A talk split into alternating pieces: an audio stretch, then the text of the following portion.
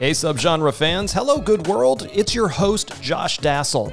And I know, I know, subgenre season one is over. It's finito. It's in the can. You have listened to all nine of our full length episodes, and you're looking for more. You need something new. Well, don't worry, we knew that was coming. That's why we're releasing what we're calling the pickup shot. The pickup shot is where we dig back into our vault of material and find those interesting pieces that didn't quite make the final episode, but that we can present to you now as just a fun little extra, because we love you.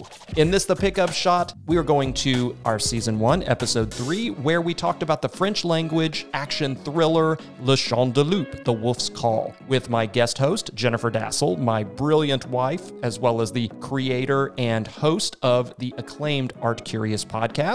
She's also the author of a book called Art Curious The Unexpected, Slightly Odd, and Strangely Wonderful in Art History. Make sure you listen to her podcast, make sure you buy her book.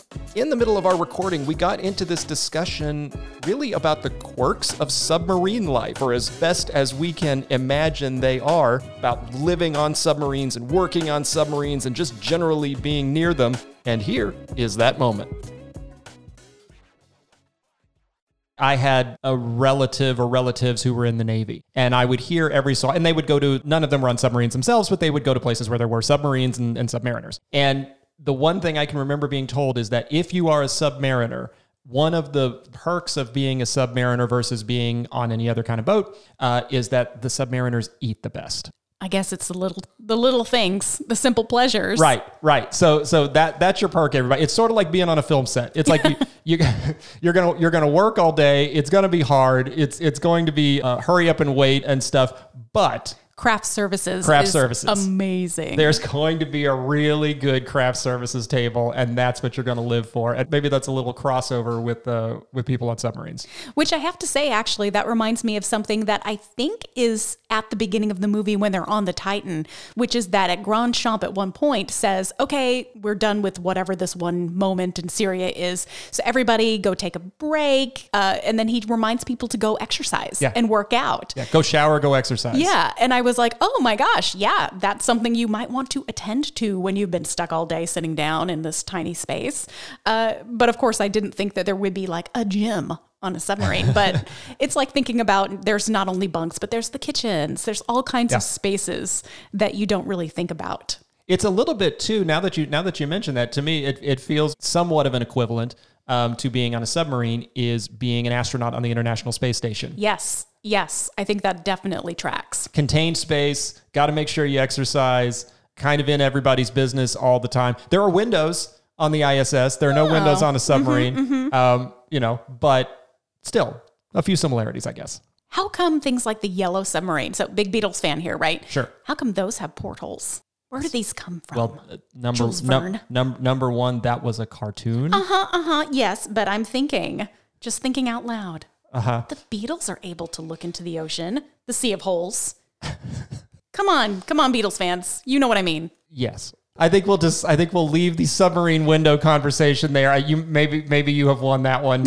Um, as somebody who like I'm I'm a film person and have watched a lot of film, including French film, but not like a ton of French film. And I I kind of imagine, maybe confirm this or not for me, that you probably, as someone who speaks French, um, Barely. well, more than me, have have maybe entertained yourself more often with French film than I have. Yes, that part is true. Okay, so in thinking about Le Chant du Loup as a film created by a French studio, uh, Pathé, uh, uh, which has been responsible for a lot of biggies, does this feel like a French film? I guess maybe is my question.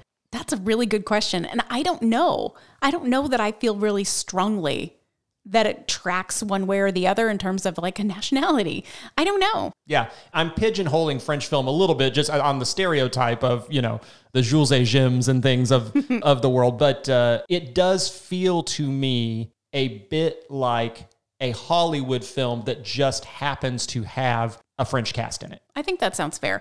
And in some ways, you do have a lot of the traditional things that you would expect from a Hollywood film, in that you have Socks, who is fairly decent looking, you know, and you do Yeah. have that love connection mm-hmm. moment with Diane. Mm-hmm. So a lot of the things that I would expect to be a more traditional Hollywood type film uh, they're at play here. Yeah, I, I agree with that. And even the the way it's shot and the the kind of the action sequences that are in it and the fact that there is almost like a three act structure to the thing. You know, all all of that kind of feels a little bit more Hollywood, but then again, maybe that just makes sense. Uh, You know, it Hollywood films are popular, and so why not why not mimic the things that are? Yeah, just go with it. One other thing that I thought was interesting, which speaking of the way that it was shot, part of it was shot on actual French submarines, which is cool. So oh, it's Oh, not cool. all just sets and set dressing. There's some actual submarine-ness. Inside, Yeah, shot inside. Inside the submarines. Oh, that's fun. So there you go. Yeah, can you ima- can you imagine trying to take all your cameras and crew and How? lights and whatever else you need down into a submarine to shoot? No. Yeah, Cinema no. verite for sure. It's hard enough to shoot when you're not in a submarine. Thank you for listening to the Pickup Shot from Subgenre. To ensure you continue to receive our full length episodes and more pickup shots, join our fans, the good world, by subscribing to the Subgenre podcast on Apple Podcasts, Spotify, Google Podcasts, or pretty much anywhere else you choose to listen. Learn more about the show at our website, subgenrepodcast.com, and give us a shout on Twitter or Instagram at subgenrepod. I'm Josh Dasal, and I'll see you on the next set.